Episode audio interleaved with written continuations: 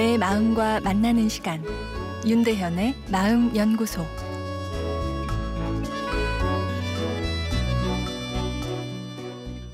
안녕하세요. 목요일 윤대현의 마음 연구소입니다. 오늘은 너가 내 심장을 아프게 해란 내용입니다. 가요 제목을 보면 심장과 관련된 것들이 많습니다. 심장이 없어, 심장이 미쳐서, 심장병, 어, 심장이 아프다 등 아, 대체로 이 사랑의 고통을 다루는 노래들입니다.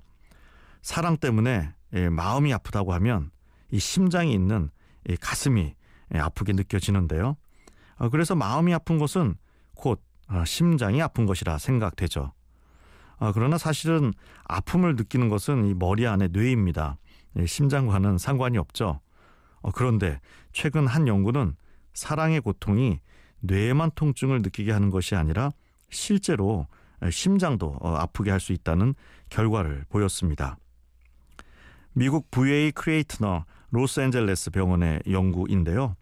281명의 건강한 중년 커플을 대상으로 먼저 배우자에 대한 관계 만족도를 조사했습니다. 전반적인 만족도도 조사했고 실시간으로 최근 1시간 안에 상대방에 대한 만족도도 같이 평가했습니다. 결과는 만족도가 낮은 커플들이 만족도가 높은 커플들보다 미래에 이 심장 문제나 뇌졸중에 걸릴 확률이 8.5% 높게 나왔는데요.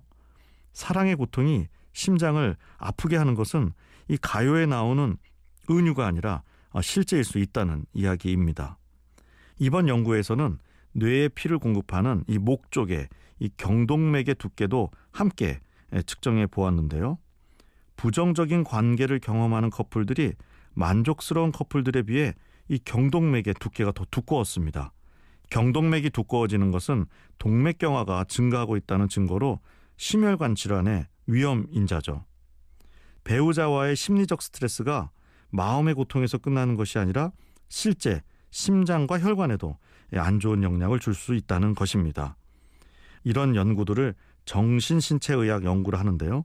실제로 많은 정신신체의학 연구들이 무병 장수를 위해서는 먼저 마음 관리가 되어야 함을 보여주고 있습니다. 건강한 마음에 건강한 신체가 찾아오는 것입니다.